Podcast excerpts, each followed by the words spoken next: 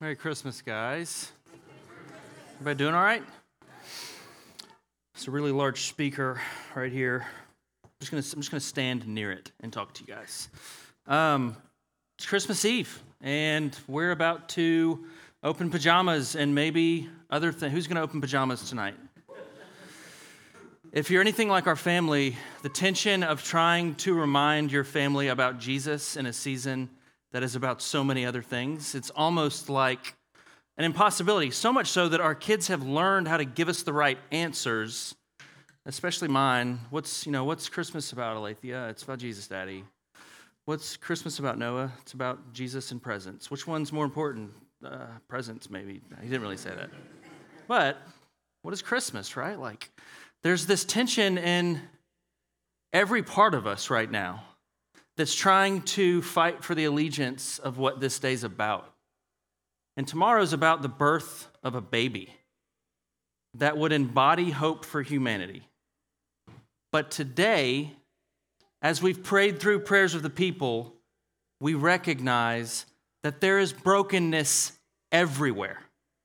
Each person in this room has someone connected to them that is extremely broken right now. Many people in this room are so broken right now that just the thought of tomorrow is hard for you.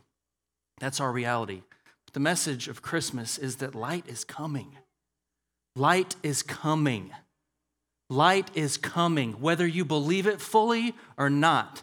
And it's coming in ways that is different than what we might think. We want it to come so rapidly that it destroys all of our challenges, and it comes as a baby and asks us to take care of it. It doesn't even make sense. The way that Jesus works. In Isaiah, we already read this once, but I want to read this to you. It's a passage written about 740 years before the birth of Christ. 740 years. The people who walked in darkness have seen a great light. Those who dwelt in the land of deep darkness, on them the light has shone. You have multiplied the nation, you have increased its joy. They rejoice before you, and as with joy at the harvest, as they are glad when they divide the spoil. For the yoke of his burden and the staff for his shoulder, the rod of the oppressor, you have broken as on the day of Midian. For every boot of the tramping warrior in battle tumult, and every garment rolled in blood, beautiful Christmas language, I agree, will be burned as fuel in the fire. These won't be needed anymore. For to us a child is born, to us a child is given, and the government shall be upon his shoulder. And his name shall be called Wonderful Counselor, Mighty God, Everlasting Father, Prince of Peace of the increase of his government and of peace, there will be no end.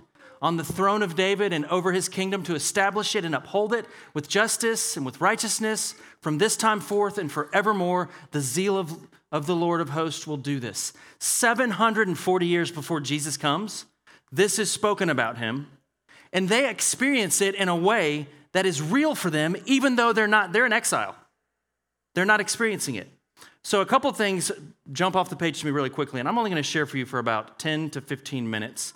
We really needed to get dark for candles to be lit. But I do have something I need to share with you.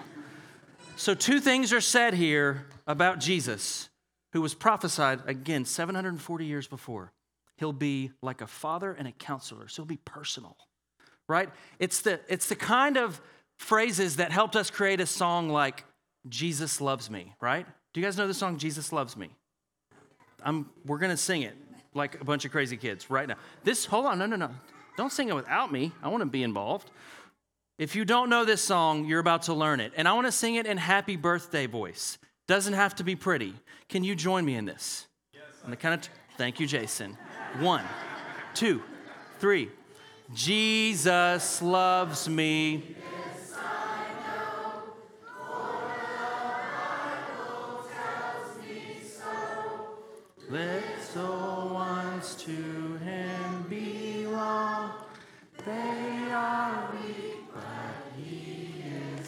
What now? So.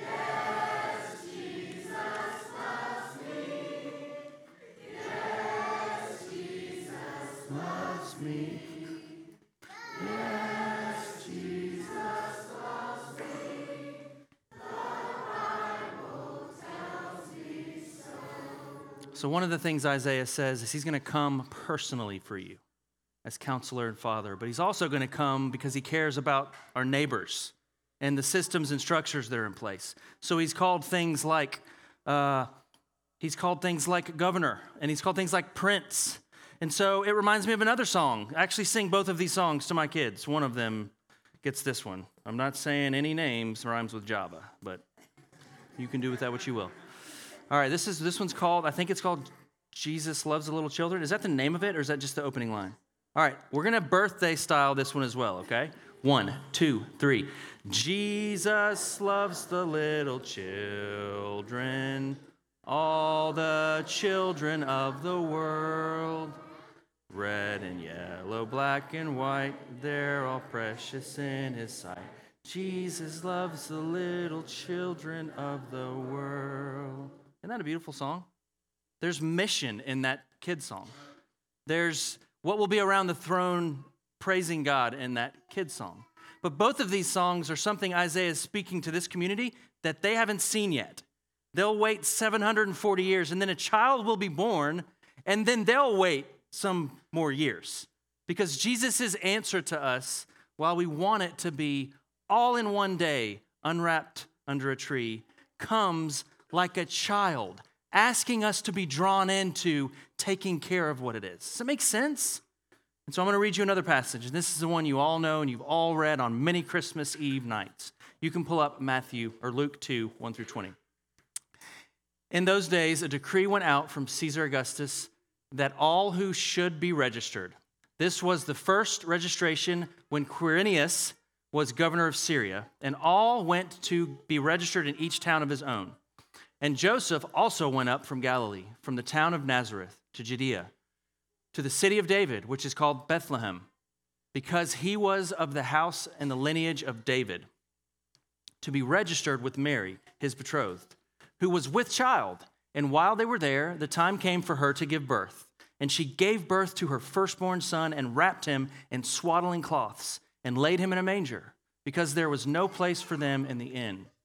And in the same region, there were shepherds out in the field just doing what they're doing. They're not, they weren't seeking God, they were just doing what they were doing. Out in the fields, keeping watch over their flock by night. And an angel of the Lord appeared to them, and the glory of the Lord shone around them, and they were filled with great fear. And the angel said to them, Fear not, for behold, I bring you good news of great joy that will be for all the people. For unto you is born this day in the city of David a Savior, who is Christ the Lord. And this will be a sign for you. You will find a baby wrapped in swaddling clothes and lying in a manger. And suddenly there was with the angel a multitude of heavenly hosts praising God and saying, Glory to God in the highest, and on earth peace among those with whom he is pleased. And we've done this. You can go back to that. We've now done this four years in a row. This is fascinating because all of this heavenly host shows up on the scene. It's not like this is just a phrase being said, it's an army of angels not with swords, but worshiping Jesus. And they're singing in such a loud voice that it's shaking the ground. And they're saying this. So, just like last year, we're going to do something. Can we do something? We're going to say this together. Verse 14, and we're going to say it like we mean it, okay? We're going to say it like our kids are in trouble, okay? Can you guys do this with me? All right, so I'm going to I'm going to give you the kind of the the umph of it. Glory to God. That's how we're going to do it. Pause. Sorry. To read and react. On the count of three, okay? On the count of three. Guys, John Wesley voices, like you're preaching to a thousand people with no microphones, right? We don't even have microphones. So, on the count of three one, two, three. Glory to God in the highest, and peace, peace among those with whom he is pleased. One more time. Glory to God in the highest, and on earth peace among those whom he is pleased. I love that we get to sing the same thing that we get to say at the foot of the cross and at the, at the tomb. We don't taste and see it yet, but he's coming. Light is coming, and he's coming like a baby. So, what are we to do with that? What are we to do with Jesus as a baby? He comes as a baby and he offers himself to us, and we have to take care of him. and you have to take care of him. He comes to you right now, right? And for all of those people in our lives, like we mentioned, that are broken and misplaced and lonely and going into a Chris- Christmas for the first time, maybe without a spouse, or maybe without a child that they thought was going to be theirs, or maybe dealing with some type of baggage that is almost impossible to bear. How do we walk with people who are going into that? If Jesus can come as a baby and 33 years later become the one who conquers death, then the smallest amount of hope that can come from your mouth or my mouth to say light is coming can help, can step into someone's life. So for you, if you're broken, if this is an impossible season for you, if you were dragged to a church to hear another message about something you've heard too many times, light is coming. And if you can be with just a little bit of hope, just a little bit of hope, has there been one person for you that when no one else was there stood for you? Has there been a grandmother? Has there been a wake up call that helped you remember, oh my gosh, I'm more than all of this? I remember when I was a freshman at Lee University, I was sitting in a chapel and I was listening to preachers, and I was right off the cusp of taking a GED and coming out of a rehabilitation in Utah and wondering what I was doing in a room with a bunch of college freshmen, and I'm not even a graduate of high school, and I figured out a way to be in, high, in college. And I remember sitting as somebody was giving a convocation, and my brother was a part of the community, and he had made a name for himself, and he was the president of his fraternity, and everyone knew him, and no one knew me. And I was sitting in the back of the, of the chapel service, and I was weeping because I felt like I was unknown and I didn't, know anybody there. And one of my brother's friends walked over to me and sat in front of me and said, I just want you to know that you don't have to be your brother, that there's a place for you, and that Jesus is in love with you. And that's the truth of God for all of you right now. He's pursuing you so, so. If you need peace, what does God's peace look like? What does peace that look like? What does peace look like that passes understanding? What does peace look like? It looks like the presence of God in the midst of his people. Peace came to us in the form of a baby and asked us, Will you take care of me? Will you watch me grow? Will you wait and see what I will do? In 33 years, I will conquer death, but you have to walk with me. You have to stand with me. You have to sit with me. And the same thing today is being offered to us. Even if it's just a sliver of hope that you need, just a little bit. If it can grow from a baby into conquering death, it can do so much for the world that you live in. If you'll close your eyes with me.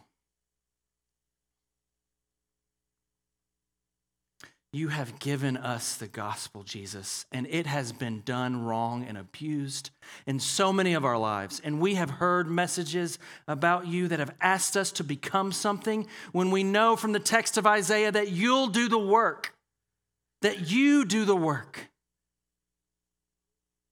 And you come and you offer the gift of your son and your son is the bridge that draws us into a family and gives us the kind of hope that passes understanding. And it gives us the ability to be in a world that is falling apart and asks us to be Emmanuel Jesus as well, to go into it and to offer this good news to people who need a word of hope as we sit around our family dinners tonight and tomorrow morning with people who annoy us and we don't want to be around, remind us that those people need a word of hope.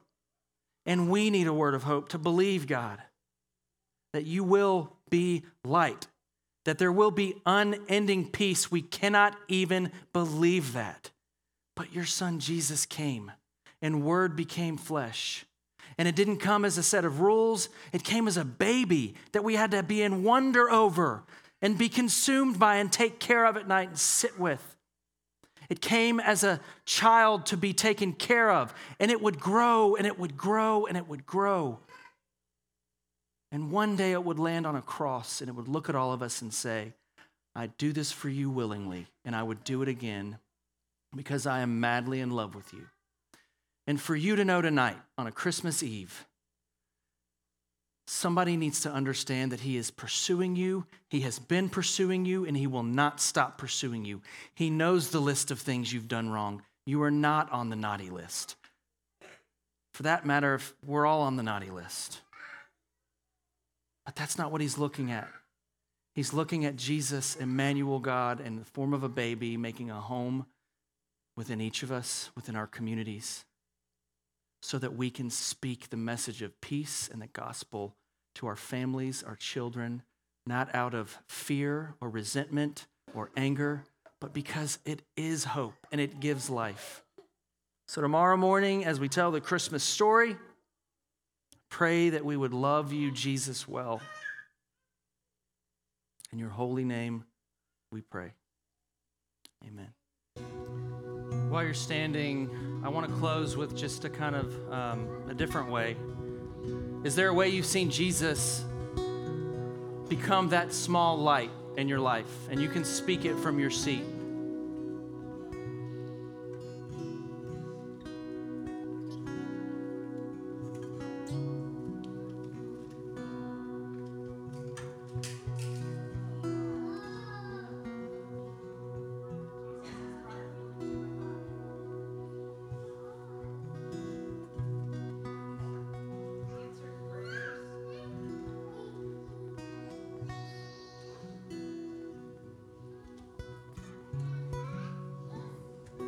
Any of you kids in here, is there anything that you've seen Jesus do or be for you that's helped you? Anything you're thankful for?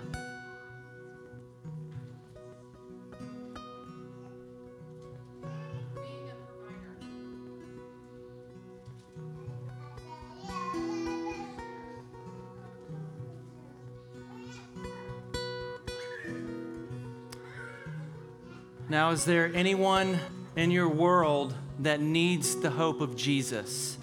Just speak their name or their situation.